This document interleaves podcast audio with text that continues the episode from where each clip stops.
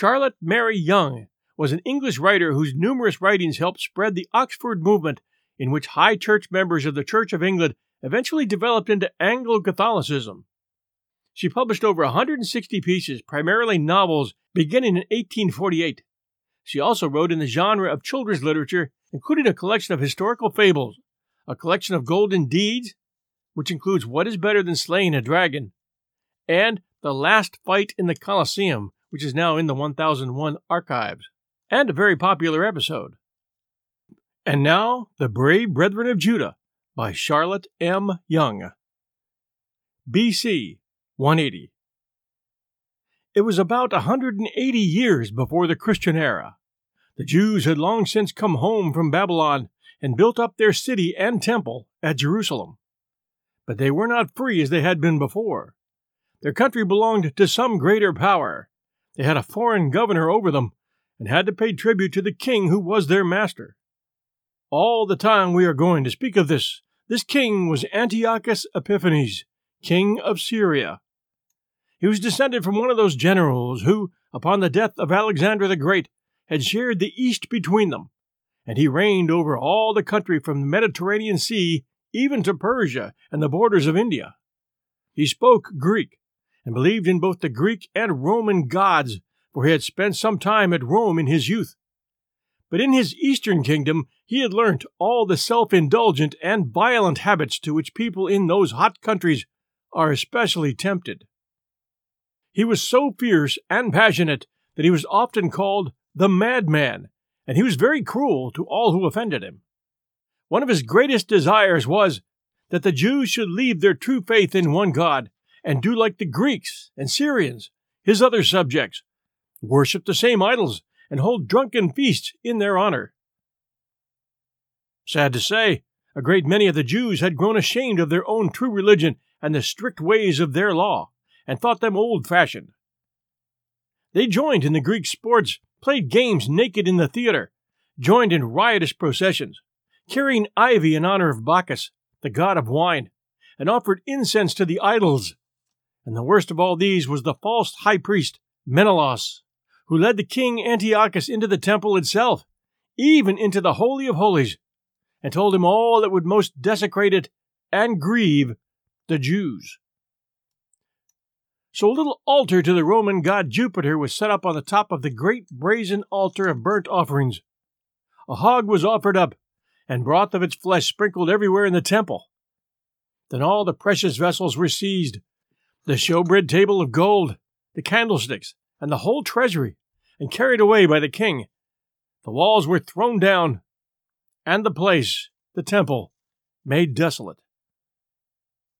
Some Jews were still faithful to their God, but they were horribly punished and tortured to death before the eyes of the king. And when at last he went away to his own country, taking with him the wicked high priest Menelaus, he left behind him a governor and an army of soldiers stationed in the tower of Acra, which overlooked the temple hill, and sent for an old man from Athens to teach the people the heathen rites and ceremonies. Any person who observed the Sabbath day or any other ordinance of the law of Moses was put to death in a most cruel manner. All the books of the Old Testament scripture that could be found were either burnt or defiled by having pictures of Greek gods painted upon them. And the heathen priests went from place to place with a little brazen altar and image and a guard of soldiers who were to kill every person who refused to burn incense before the idol. It was the very saddest time that the Jews had ever known, and there seemed no help, near or far off. They could have no hope, except in the promises that God would never fail his people or forsake his inheritance, and in the prophecies that bad times should come, but good ones after them. The Greeks, in going through the towns to enforce the idol worship, came to a little city called Modin, somewhere on the hills on the coast of the Mediterranean Sea, not far from Joppa. There they sent out, as usual, orders to all the men of the town to meet them in the marketplace. But they were told beforehand that the chief person in the place was an old man named Mattathias, of a priestly family, and so much respected that all the other inhabitants of the place were sure to do whatever he might lead them in. So the Greeks sent for him first of all, and he came at their summons, a grand and noble old man, followed by his five sons, Johanan, Simon, Judas, Jonathan, and Eleazar. The Greek priest tried to talk him over. He told him that the high priest had forsaken the Jewish superstition, that the temple was in ruins, and that resistance was in vain, and exhorted him to obtain gratitude and honor for himself by leading his countrymen in thus adoring the deities of the king's choice, promising him rewards and treasures if he would comply. But the old man spoke out with a loud and fearless voice. Though all the nations that are under the king's dominion obey him, and fall away every one from the religion of their fathers, and give consent to his commandments, yet will I and my sons and my brethren walk in the covenant of our fathers. God forbid that we should forsake the law and the ordinances. We will not hearken to the king's words to go from our religion, either on the right hand or the left. As he spoke, up came an apostate Jew to do sacrifice at the heathen altar. Mattathias trembled at the sight, and his zeal broke forth. He slew the offender, and his brave sons gathering round him, they attacked the Syrian soldiers, killed the commissioner, and threw down the altar. Then, as they knew that they could not there hold out against the king's power, Mattathias proclaimed throughout the city, Whosoever is zealous of the law and maintaineth the covenant, let him follow me.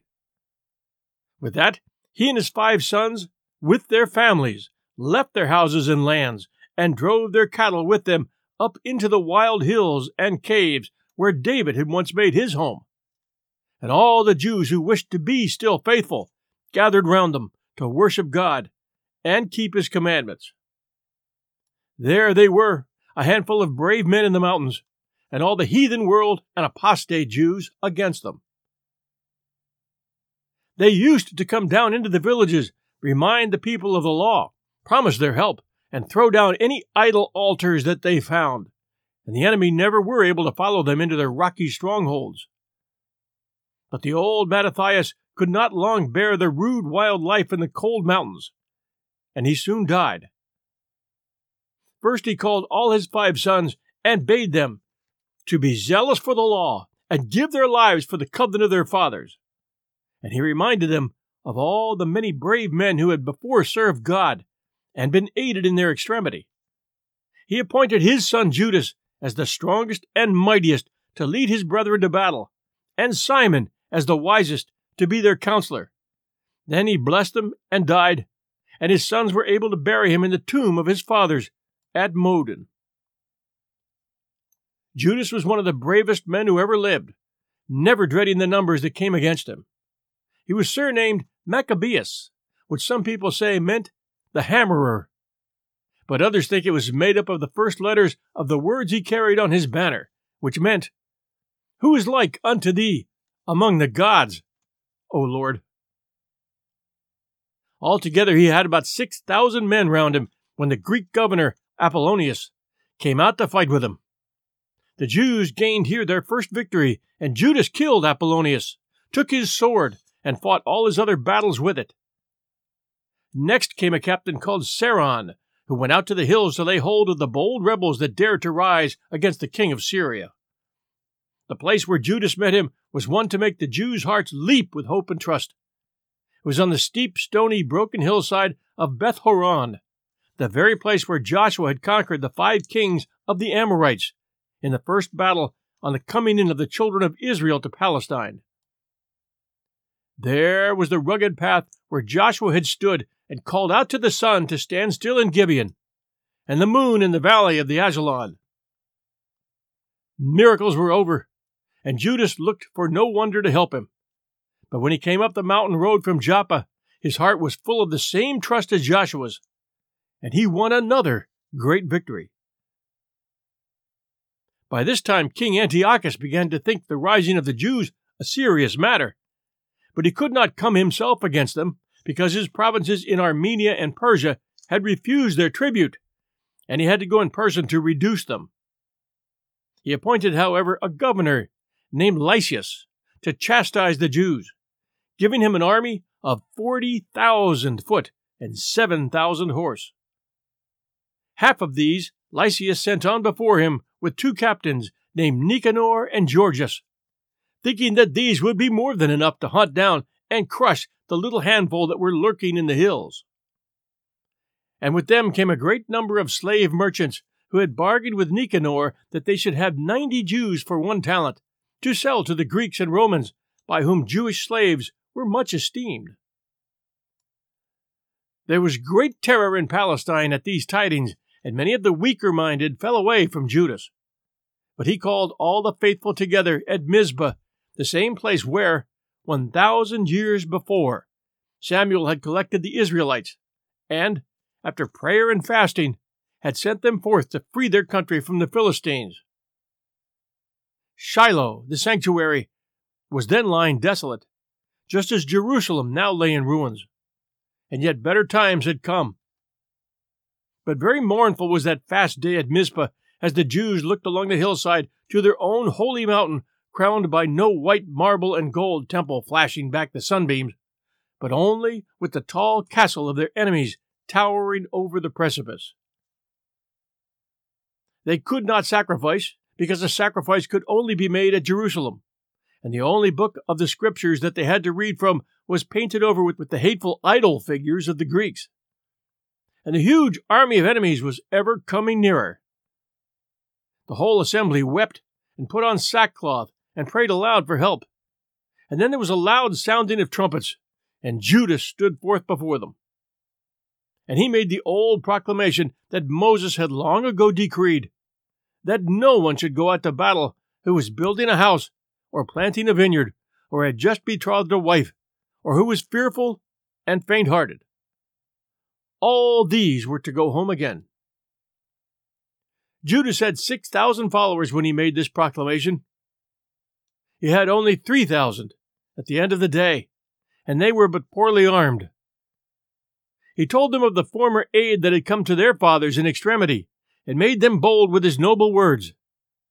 Then he gave them for their watchword the help of God, and divided the leadership of the band between himself and his brothers, appointing Eleazar, the youngest, to read the holy book.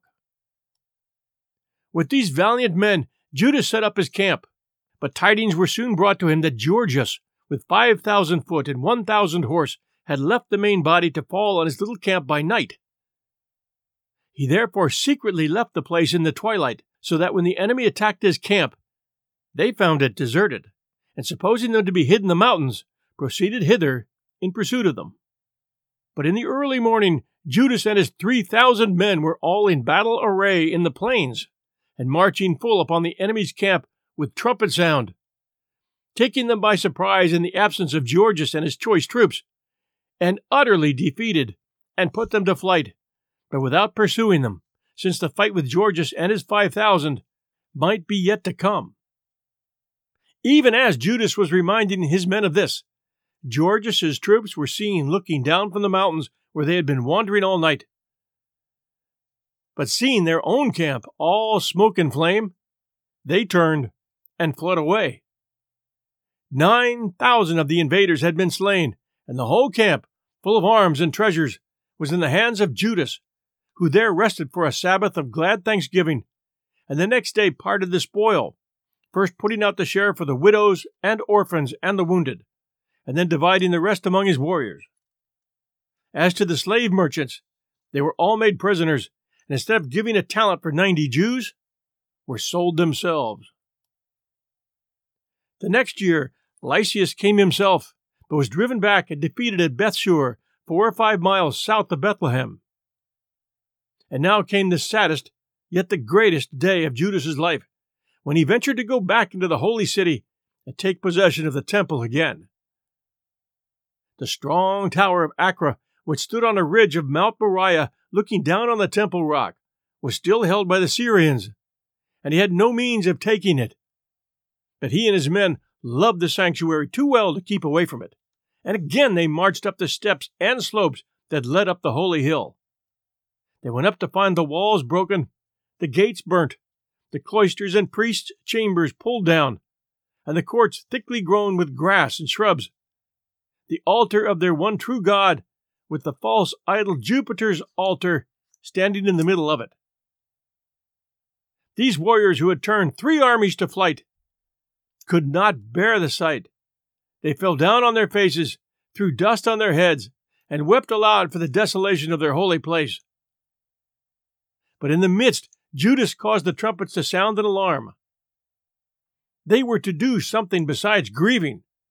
The bravest of them were set to keep watch and ward against the Syrians in the tower, while he chose out the most faithful priests to cleanse out the sanctuary and renew all that could be renewed, making new holy vessels from the spoil taken in Nicanor's camp, and setting the stones of the profaned altar apart while a new one was raised.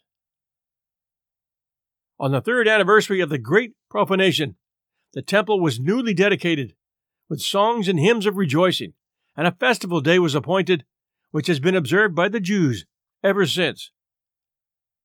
The temple rock and city were again fortified so as to be able to hold out against their enemies. And this year and the next were the most prosperous of the life of the loyal hearted Maccabee. The great enemy of the Jews, Antiochus Epiphanes, was in the meantime dying in great agony in Persia, and his son Antiochus Eupator was set on the throne by Lysias, who brought him with an enormous army to reduce the rising in Judea. The fight was again at Bethshur, where Judas had built a strong fort on a point of rock that guarded the road to Hebron.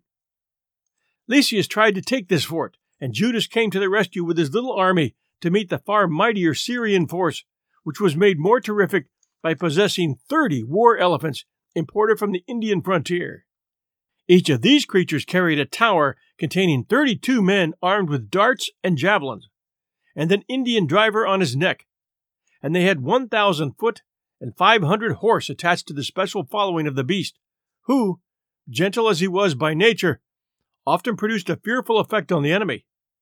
Not so much by his huge bulk as by the terror he inspired among men, and far more among horses. The whole host was spread over the mountains and the valleys, so that it is said that their bright armor and gold and silver shields made the mountains glisten like lamps of fire. Still, Judas pressed on to the attack, and his brother Eleazar, perceiving that one of the elephants was more adorned than the rest, thought it might be carrying the king, and devoted himself for his country. He fought his way to the monster, crept under it, and stabbed it from beneath, so that the mighty weight sank down on him and crushed him to death in his fall. He gained a perpetual name for valor and self devotion, but the king was not upon the elephant, and after a hard fought battle, Judas was obliged to draw off and leave Bethsur to be taken by the enemy, and to shut himself up in Jerusalem. There, want of provisions had brought him to great distress, when tidings came that another son of Antiochus Epiphanes had claimed the throne, and Lysias made peace in haste with Judas, promising him full liberty of worship, and left Palestine in peace. This did not, however, last long. Lysias and his young master were slain by the new king Demetrius, who again sent an army for the subjection of Judas, and further appointed a high priest named Alcimus of the family of Aaron but inclined to favor the new heathen fashions. This was the most fatal thing that had happened to Judas. Though of the priestly line, he was so much of a warrior that he seems to have thought it would be profane to offer sacrifice himself. And many of the Jews were so glad of another high priest that they let Alcimus into the temple, and Jerusalem was again lost to Judas.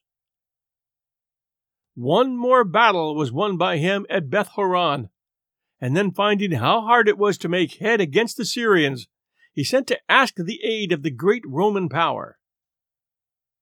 But long before the answer could come, a huge Syrian army had marched in on the Holy Land, 20,000 men, and Judas had again no more than 3,000. Some had gone over to Alcimus. Some were offended at his seeking Roman alliance. And when at Alesia he came in sight of the host. His men's hearts failed more than they ever had done before, and out of the 3,000 at first collected, only 800 stood with him, and they would fain have persuaded him to retreat. God forbid that I should do this thing, he said, and flee away from them. If our time be come, let us die like men for our brethren, and let us not stain our honor. Sore was the battle, as sore as that waged by the 800 at Thermopylae, and the end was the same. Judas and his 800 were not driven from the field, but lay dead upon it. But their work was done. What is called the moral effect of such a defeat goes further than many a victory.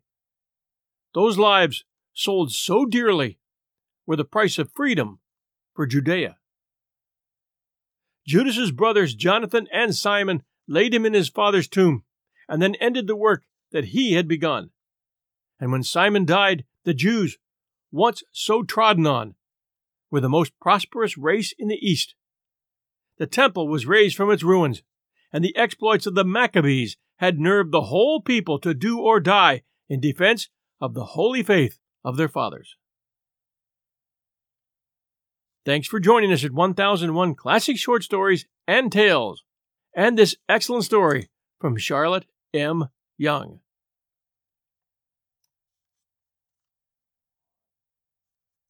But but we'll be able to but we'll keep bringing you but we'll keep bringing you her short stories as she is one of the great classic writers of history.